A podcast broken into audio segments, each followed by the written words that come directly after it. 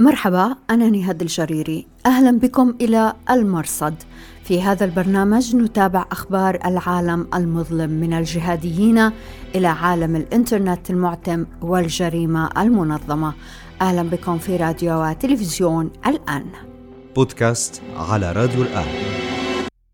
أهلا بكم إلى حلقة هذا الأسبوع من المرصد. نغطي فيها الفترة من 17 إلى 23 أكتوبر 2022 إلى العناوين.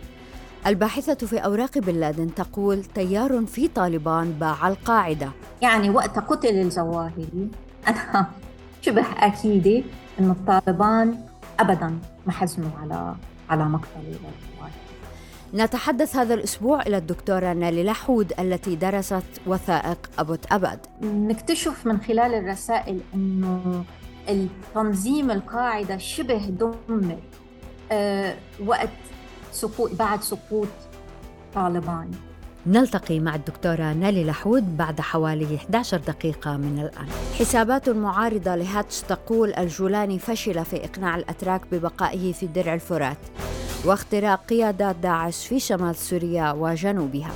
وبإمكانكم الرجوع إلى نص هذه الحلقة في أخبار الآن دوت نت. بودكاست على راديو الآن.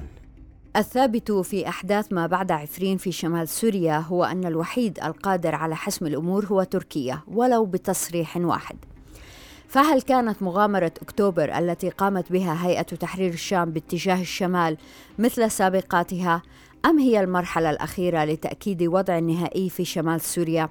ليس ثمة معطيات قاطعة على الأرض الذي لا جدال فيه هو التالي الهيئة مصرة على ضم الشمال الخاضع للجيش الوطني السوري وحكومة الائتلاف. الهيئة لا تحظى بحضور شعبي في الشمال وثمة مشكلة حقيقية في حكومة الائتلاف وأدواتها في الشمال الذي ضاعت فيه بوصلة الأولويات. إليكم ما حدث. ابتداء من 18 أكتوبر قالت حسابات موالية لهيئة تحرير الشام إن الهيئة انسحبت من عفرين لكن حسابات معارضة أصرت أن الهيئة لا تزال موجودة هناك إما فعليا أو رمزيا من خلال حلفائها من فصائل الجيش الوطني السوري. حساب مزمجر الثورة السورية في تاريخ 23 أكتوبر ذكر أن أكثر من ألف عنصر مع قوة الإسناد للواء عمر التابع لهيئة الجولاني موجودون في عفرين. في الأثناء تمركز الجيش التركي في نقاط تفصل بين مناطق درع الفرات وغصن الزيتون ومناطق إدلب فأي دور لعبته تركيا في تمدد الجولاني وانكماشه؟ هل تأخرت في الرد أم أن الجولاني تجاوز حدودا متفقا عليها؟ هذه أمور لم تتضح بعد حساب أبو هادي على التليجرام نشر مقال إنه سلسلة تسريبات عن علاقة تركيا مع الجولاني في هذا المفصل يقول فيها إن الجولاني يريد الدخول إلى مدن ريف حلب الشمالي لفرض أمر واقع على الحكومة التركية. لكن الجولاني فشل في إقناع المخابرات التركية ببقائه في المنطقة. فلجأ إلى خط ثان عبر الاتصالات المكثفة الفردية مع أطراف وقيادات تتبع للفيلق الثالث لإقناعهم بالعودة للاتفاق السابق. وقدم لهم وعود بمحاسبة الحمزات والعمشات لكنه فشل أيضاً. ماذا يعني هذا بالنسبة للوضع النهائي في المنطقة؟ مرة أخرى الأمر غير واضح. بودكاست على راديو الآن. في الأثناء هيئة تحرير الشام لا تزال تدفع باتجاه تأسيس جسم موحد يحكم شمال سوريا وتقدم نفسها على أنها الوحيدة القادرة على تنفيذ هذا المشروع. في محاولة للرد على معارضي الهيئة ورافضي وصايتها على الشمال اعتبر القيادي في الهيئة أبو ماريا القحطاني أن هؤلاء النخب السياسية أبدوا فشلا متكررا في الحكم وقال إنهم طوال سنوات عجزوا عن أن يصنعوا قرية نموذجية يديرونها كما تدار مدينة من مدن إدلب كما جاء في منشور القحطاني على التليجرام.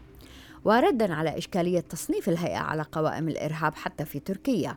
وصف أبو ماريا هذه القضية بأنها شماعة وقال إنه لم يعد لها معنى في ظل الظروف التي يعيشها العالم بالنظر إلى أن قيادة تحرير الشام وقفت في وجه داعش وأخواتها وجنبت إدلب أن تكون كالبغوز والرقة. حساب حقائق من الواقع التابع للهيئة قال إن هيئة تحرير الشام ليست مشروع جماعة أو فصيل أو حزب حتى يتم مقارنتها بأي فصيل آخر أو جماعة أخرى بل هي تعدت هذه المسميات بمراحل ويقول هذا الحساب نحن اليوم نتحدث عن سوريا المستقبل من أقصاها إلى أقصاها أما الحسابات المعارضة مثل حساب مزمجر الثورة السورية فعلق بأن لا خيار أمام ما تبقى من فصائل الثورة في إدلب إما أن يندمجوا مع الجولاني أو سيقتلهم ويفرطهم. حساب آخر قال الأسد والجولاني وجهان لعملة واحدة الأسد أو نحرق البلد الجولاني أو نقتل الذرية والولد. ويظل معارضو الهيئة يعولون على المظاهرات الشعبية المضادة من أجل إفشال مشروع الجولاني. فاحتفوا بصور من مظاهرات في مناطق الدرع والغصن ضد الجولاني. في المقابل تحاول الهيئة أن تظهر أن ثمة تأييد شعبي لمشروعها الموحد.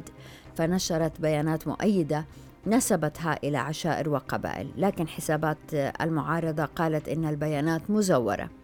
الهيئة دعت أيضا إلى تظاهرة مؤيدة في إدلب لكن الحسابات المعارضة مرة أخرى أظهرت جانبا هزيلا من الحضور وقالت إن الهيئة فرضت الحضور على الهيئات والفعاليات الشعبية. بودكاست على راديو الآن. في الأثناء أعلن في إدلب عن افتتاح سينما للمرة الأولى منذ عقود. في المقابل أعلن عن إغلاق عدة مدارس لعجزها عن دفع رواتب المعلمين. تساءل أحدهم أين أرباح معبر الهواء التي تبلغ شهريا أكثر من 20 مليون دولار؟ آخر قال عندما تغلق المدارس وتزيد عدد السجون وتهين المعلم وتكرم الأمني الأمي فعن أي نجاح تتحدث وأي تجربة ستنقلها إلى الناس؟ بودكاست على راديو الآن. أعلنت وزارة الداخلية التركية أنها اعتقلت تسعة عناصر من داعش في عملية خاصة في مدينة الباب شمال شرق حلب السورية. وقالت إن من بينهم متنفذين مثل مساعد الأمير الشرعي لمنطقة دمشق ومسؤول الاغتيالات في التنظيم. الباحث السوري أحمد حسن قال في حسابه على تويتر إن هذه أول عملية من نوعها أي عملية تركية خاصة في مدينة الباب. حساب أس الصراع في الشام المخضرم. ربط بين هذا الإعلان وأحداث عفرين وقال عندما خرجت الحمزات من مدينة الباب لم يبقى غطاء لداعش وخلاياها في مسألة مشابهة سألت قناة فضح عباد البغدادي والهاشمي عن ماذا يجري في منطقة جاسم جنوب سوريا في منطقة حوران وذلك بعد أنباء عن قتل قائد تنظيم داعش هناك. تقول القناة إن جهات أكدت قتل أبي عبد الرحمن العراقي المعروف بلقب سيف بغداد وقالت إنه من راوة في الأنبار وكان جاهلا من الغلاء ومقربا من الصف الأول في التنظيم. وأضافت أن ثمة معلومات تشير إلى أن معتقلين من التنظيم هم من قدموا معلومات حول مكان وجود الرجل. بودكاست على راديو الآن. أقرت شركة لافارج الفرنسية بأنها دعمت منظمات إرهابية في سوريا من بينها داعش بين عامي 2013 و 2014 لافارج دفعت عمولات لداعش تحديدا وصلت إلى عشرة ملايين دولار حتى تستمر بعملها في سوريا وستدفع الشركة غرامة مقدارها 778 مليون دولار لوزارة العدل الأمريكية. في مايو الماضي أيدت محكمة الاستئناف الفرنسية قرارا يدين المجموعة بالتواطؤ في جرائم ضد الإنسانية في سوريا. في ردود الفعل كتب حساب قاعدي داعش تجيز لنفسها ما تجعله مكفرا لطالبان من التعامل مع الكفار فتبرر لتعاملها بالضرورة. أما طالبان فتعاملها الاقتصادي مع الصين أو غيرها موالاة مكفرة عند داعش وخذلان للايبور ونحن نسأل أنصار القاعدة هؤلاء هل ما فعله داعش يبيح لطالبان ما يفعلون؟ هل خطأ فعل داعش يجعل فعل طالبان صواب؟ ونكرر أنتم من يضع تنظيماتكم موضع الفضيلة ولنستعر من مفرداتكم فأنتم تبررون لكل خلل بفقه الضرورة حتى صار أقرب إلى التمييع كما تقولون. وفي هذا لستم خيرا من داعش. بودكاست على راديو الآن. احتفت حسابات الإيغور بخبر غياب تشانغ وانغو من قائمة اللجنة المركزية للحزب الشيوعي الحاكم في الصين. تشين كان حاكم إقليم شينشان المسلم أقصى غرب الصين وقبل ذلك كان مسؤولا في إقليم التبت حيث بدأ برنامجا لقمع التبت البوذيين الطامحين إلى الاستقلال. نقل التجربة إلى شينشان حيث أقام معسكرات الاعتقال الجماعي التي تسميها الصين مراكز تأهيل. ويأتي تشان على رأس قائمة عقوبات غربية تضم مسؤولين صينيين بسبب ممارساتهم في إقليم شينشان لم يتضح بعد سبب غياب تشان عن المكتب السياسي للحزب الحاكم. البعض يقول إنه تقاعد مبكر وآخرون يقولون أن الرئيس شي جين بين بدأ تطبيق سياسة التقاعد المبكر حتى يحيط نفسه بأعوان صغار السن يسهل تطويعهم. بودكاست على راديو الآن. يبذل تنظيم القاعدة في شمال إفريقيا جهدا كبيرا في حشد الدعم الشعبي لهم بعد الضربات الأمنية الموجعة التي وجهتها لهم السلطات الجزائرية في معاقلهم غربا وشرقا. منذ أشهر بدأت مؤسسة الأندلس الذراع الإعلامية للتنظيم ببث سلسلة يقوم عليها أبو ياسر الجزائري الذي قدم له بأنه مجاهد. السلسلة تعنى بتفنيد الفتاوى التي لم تغلب الجهاد في الجزائر، في المقابل يستعرض أبو ياسر فتاوى تكفر الحكام في الجزائر. هذا الأسبوع نشرت الأندلس الجزء الثاني من هذه السلسلة الجزء الأول كان في أغسطس الماضي بودكاست على راديو الآن. أهلا بكم دائما في راديو وتلفزيون الآن. نرحب هذا الأسبوع بالدكتورة نيلي لحود الأستاذة المحاضرة في كلية الحرب الأمريكية. الدكتورة نيلي أشرفت في فترات عملها السابقة على فريق العمل الذي درس الوثائق المسترجعة من أبوت أباد حيث قتل زعيم القاعدة أسامة بن لادن في 2011 ترجمت آلاف الوثائق ووضعتها في سياقها في الكتاب المتميز وثائق بن لادن كيف كشفت غارة أبوت أباد حقيقة زعيم القاعدة وعائلته. شكرا جزيلا لوجودك معنا دكتورة نيلي. شكرا للاستضافة نهاد. الحقيقة دكتورة في هالكتاب لا يمكن إلا أنه نقرأ كل كلمة. آه، ما بعرف كيف ممكن أنه نسأل كل شيء بدنا إياه ضمن الوقت المتاح فسامحينا إذا كانت الأسئلة عامة.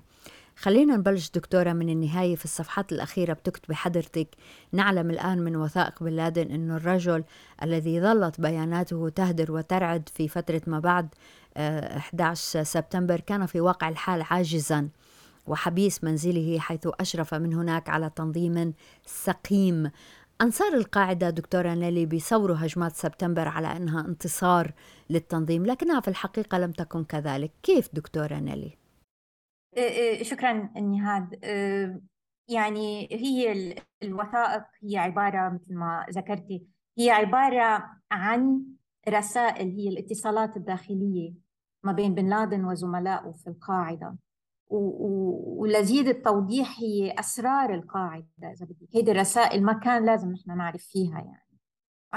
هيدي الرسائل الأشياء اللي بتكشفوا آه، كشفت مفاجآت كثيرة وأنا أنا كثير تفاجأت ببعض الأشياء اللي اللي قرأت عنها. مثل ما ذكرتي بعد ال... بعد أحداث 11 سبتمبر آه، القاعدة كانت تصور في الإعلام و... إنه هي هو تنظيم فعال في الجهاد العالمي. بس اللي بنكتشفه بالوثائق هو آه، قصة مختلفة تماما. نكتشف من خلال الرسائل إنه التنظيم القاعدة شبه دمر آه، وقت سقوط بعد سقوط طالبان. وهيدا يلي حصل حوالي بديسمبر 2001 آه، وبنكتشف كمان من خلال الرسائل بهيداك الوقت بظن يمكن نوفمبر 2001 بن لادن اضطر إنه يختفي. آه، وما عاد في اتصال بين بن لادن وزملائه في القاعدة. لحوالي تقريبا ثلاث سنين. استعادوا الاتصالات بسنة 2004 بهيدي السنة بنشوف من الرسائل اللي وصل اللي وصلت لبن لادن. بنشوف آه، إنه إنه القاعدة كان عايشة بمأساة بهداك الوقت وإنه آه، آه، إنه إنه التنظيم شبه شبه تدمر بما إنه أنا عم بحكي بهذا الانترفيو بالعربي لأول مرة إذا بتسمحي لي أقرأ لك بعض بعض السطور من من بعض الرسائل اللي وصلت لبن لادن ب 2004 هيدي هيدي حوالي يمكن سبتمبر 2004 وبعد السلام وغيره. فإنه مما يقطع القلوب همدا هما وكمدا ما حل بالمسلمين من ضعف وخور وتشتت وغيره. أعني ما حل بالمجاهدين عامة وبنا في التنظيم خاصة. وللأسف أن هذا علمه القاضي والداني من المهاجرين والأنصار بعد سقوط الإمارة الإسلامية وخاصة بعد اختفائكم مضطرين عن معايشة مواقعنا الأليم وعدم مجالستكم لنا والتي اشتاق لها الجميع. هذه رسالة كانت موجهة لبن لادن وللظواهري وكأننا نحلم أو نتحلم برؤياكم ومجالستكم آه، بيقول له كما كنا من قبل من قبل ما زاد من حبنا واشتياقنا لكما في ظل الاجتهادات والمغالطات والأخطاء والمخالفات والتجاوزات الشرعية والخلافات والانشقاقات وخاصة في العلاقات الداخلية والخارجية للتنظيم. هيدي رسالة. خليني أقرأ من رسالة ثانية لو سمحتي. أه وهون هيدي رسالة عم بخبروه شو صار بالآخر ثلاث سنين الماضية. بالنظر في فترة ثلاث سنوات الماضية ما هي النتائج والسلبيات أما النتائج الميدانية تكاد لا تذكر سوى بعض العمليات البسيطة المتواضعة جدا وجلها بالصواريخ من بعيد وتوجد بعض العمليات بالكمائن وغيره ولكن ليس بالدرجة المطلوبة والمرجوة. يجع بنفس الرسالة له عن النتائج السلبية وهو استشهاد الأخوة وغيرهم والأسرى من حوالي 600 أخ 600 أخ بل يزيد. آه، وبقول له بيكمل له بقول له ولما علم الله بحالنا وقلة حيلتنا فتح الله لنا وللأمة الإسلامية باب الجهاد في العراق. مثل ما بنقول بالعربي الدارج اجتهم شحمة على فطيرة الحرب بالعراق. يعني كده هو يعني هيدي القاعدة نحن عم نحكي هون بأواخر عام 2004 بهالوقت هيدا كنا بنتذكر كانوا يعني كنا بنسمع عن القاعدة إنها هي التنظيم الأول في الجهاد العالمي. لك شو كانت أحوالهم ولك شو كانت المأساة اللي كانوا عايشين فيها. وكمان يعني أكيد أنا هو اللي ما ذكرتهم بالتفاصيل بس بخلال هيدي أربع سنين بخبروه لبن لادن وهو كان يعني بيعرف بعض هذه الأمور إنه القادة القاعدة يا إما قتلوا يا إما أسروا. منهم يعني يعني يلي عم يكتبوا له هن من من هول فينا نقول ال second tier leaders يعني منهم القادة الأولين في التنظيم دكتورة أيضا في فصل عن الجهاديين عبر الحدود عن عائلات هؤلاء الجهاديين اللي بدأوا ما بدأ وكأنه حجا دينيا تحول فجأة إلى يأس وقنوط بتحكي أنه في ديسمبر 2001 وجد الجهاديون أنفسهم تحت رحمة دول كانوا يرفضون حدودها وشرعيتها هل كانت عائلة بن لادن من هؤلاء؟ ما أكثر ما لفت انتباهك آه، أو أدهشك في هذا الملف؟ معك حق. هو اللي حصل واللي ما كنا نحن بنعرفه قبل إلا من هيدي الرسائل واللي الكتاب بيحكي فيه إنه بخل وقتها تم سقوط الطالبان. ملا عمر أصبح عليه ضغط كتير. هو وبيقوم بيأمر كل الجهاديين العرب إنهم يتركوا أفغانستان. بقى بالنسبة لهم ما كان في مجال إنهم يرفضوا لأنه هو أمير المؤمنين ملا عمر. بقى يتركوا كانوا هن مش بس نحن عم نحكي عن عن عن رجال القاعدة بس كمان عن عوائل القاعدة والجهاديين العرب وغيرهم. أول دفعة منهم هربوا على إيران. القاعدة قادة القاعدة أول شيء قرروا إنه بركي بيهربوا على باكستان.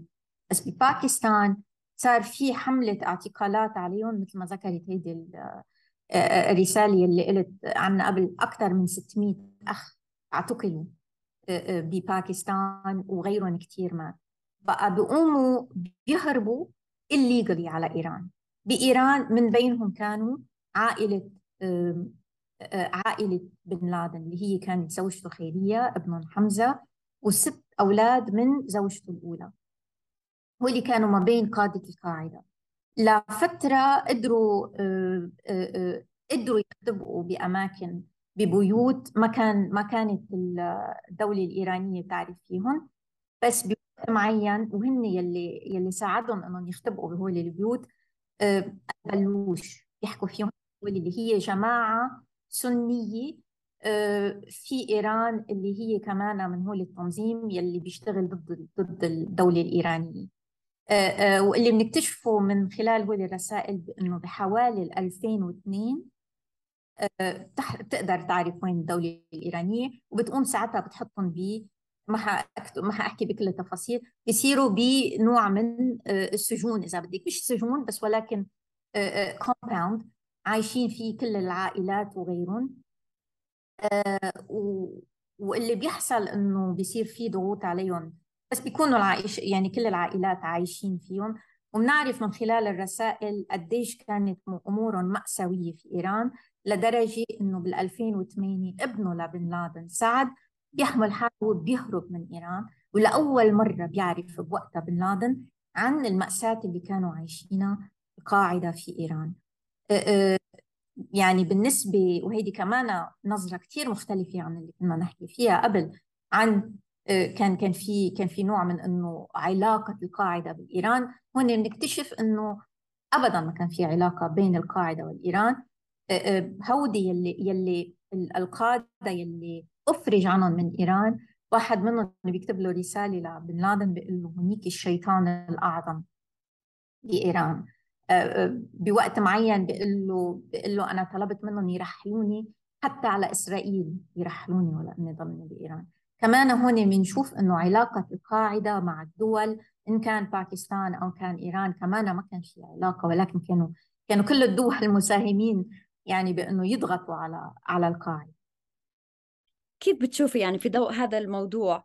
بما إنه العلاقة بين القاعدة قاعدة أسامة بن لادن مع إيران كانت على هذا النحو وهي مسألة إنه تعرضهم لإساءة هي ليست سرا.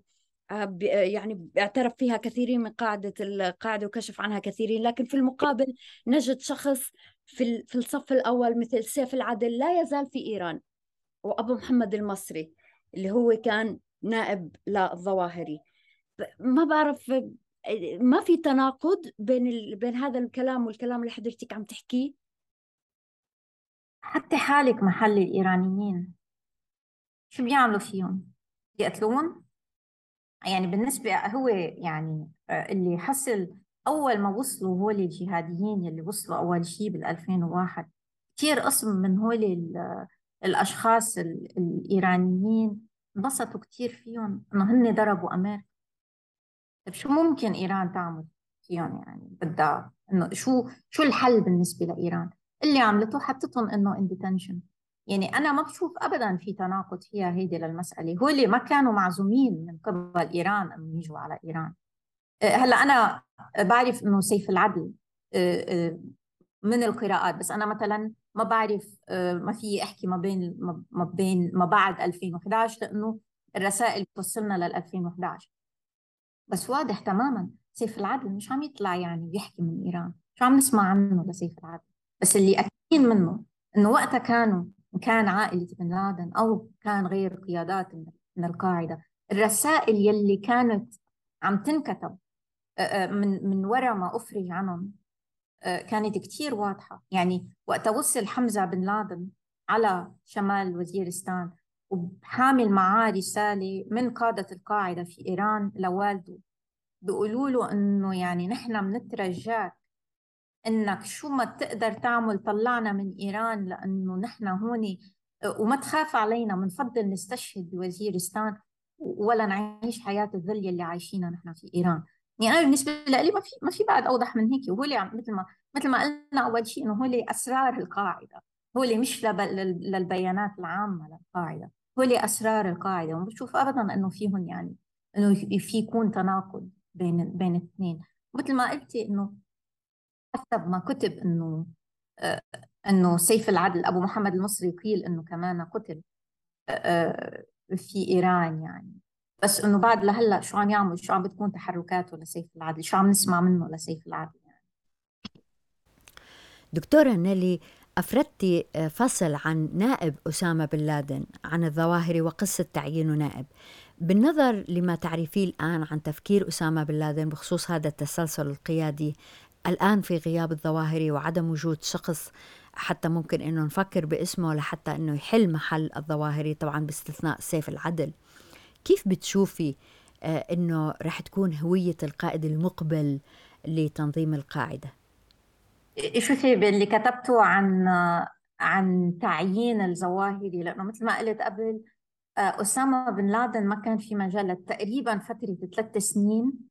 ما كان في اتصال بينه وبين زملائه في القاعدة ورفاقه بالقاعدة. بس بهالوقت هيدا ما بعرف إذا بتتذكري بهالوقت هيدا كاين الظواهري أيمن الظواهري أصدر بيانات كثيره وكتب كتب كثيره وبال بأكتوبر 2004 بيبعث له رسالة لبن لادن بيقول له هولي أنا البيانات اللي كتبتهم وغيرها وبنشوف إنه من خلال هيدي الرسالة كمان ما كان لهم كان لهم شي ثلاث سنين مش مش على اتصال بيناتهم.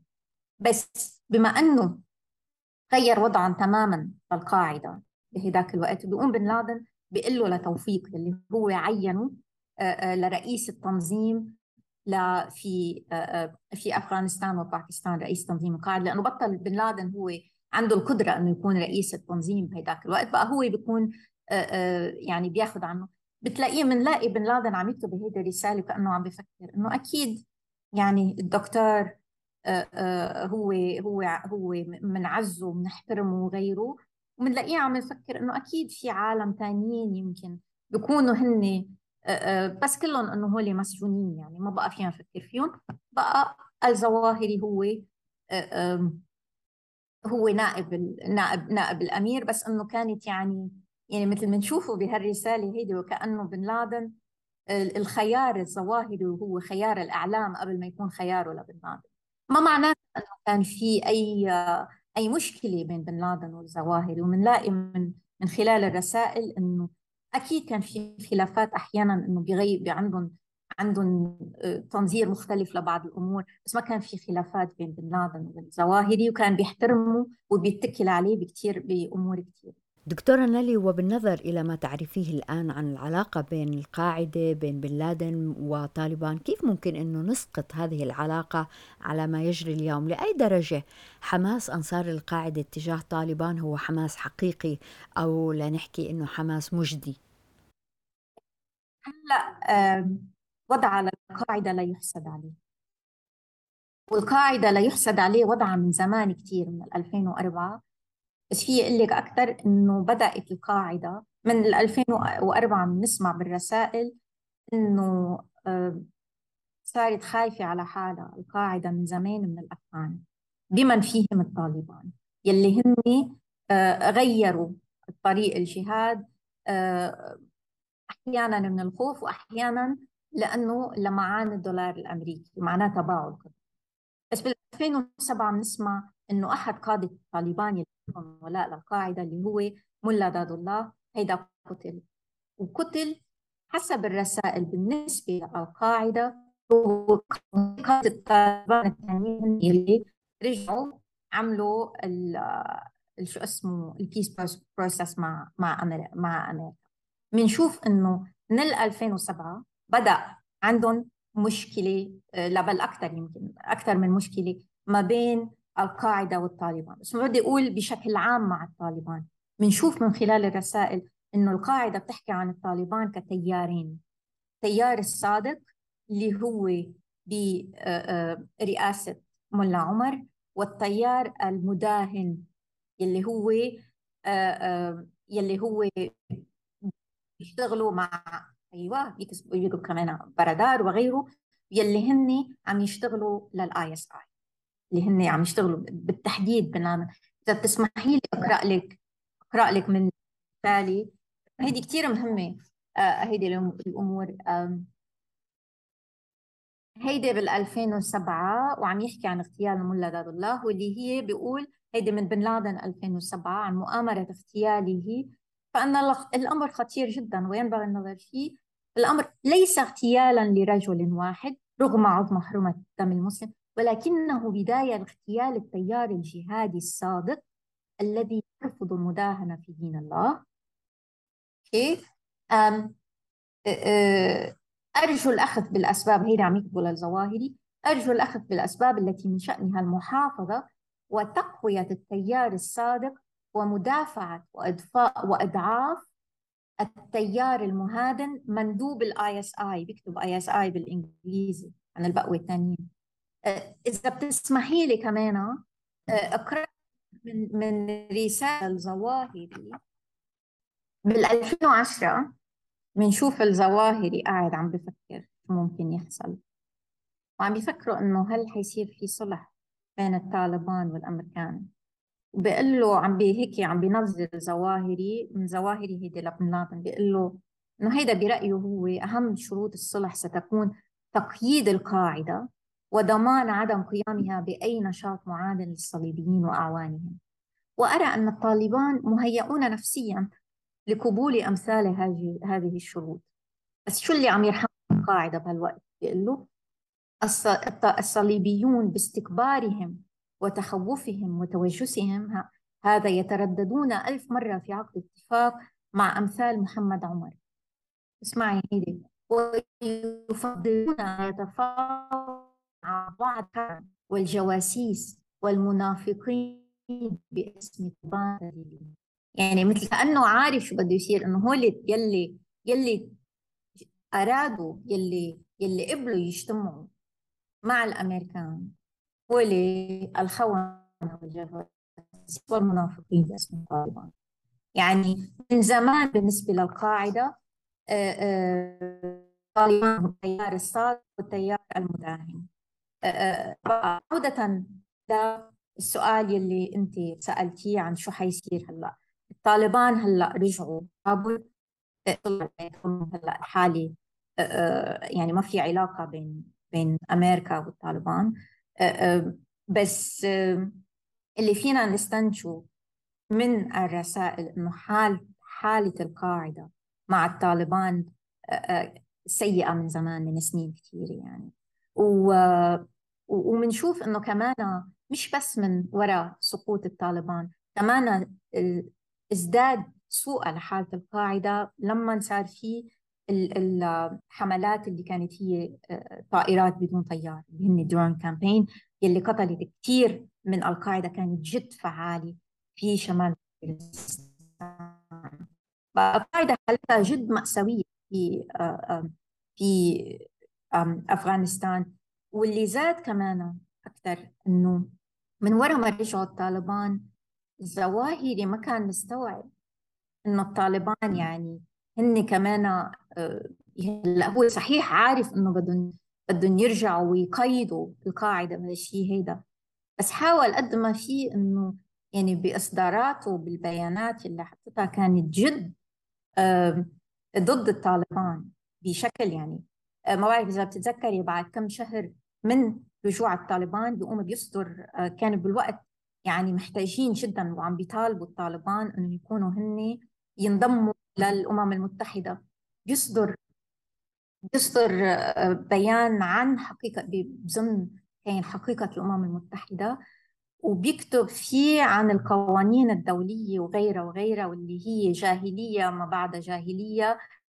هو القوانين التي لا تحكم شرع الله ولكن تحكم القوانين الدولية وغيرها. وبيرجع بنهايته بالختام بهذا البيان بيقول الظواهري إنه مين يلي بحب يلي يلي يلي يلي يغار على دينه بيقبل إنه ينضم للأمم المتحدة.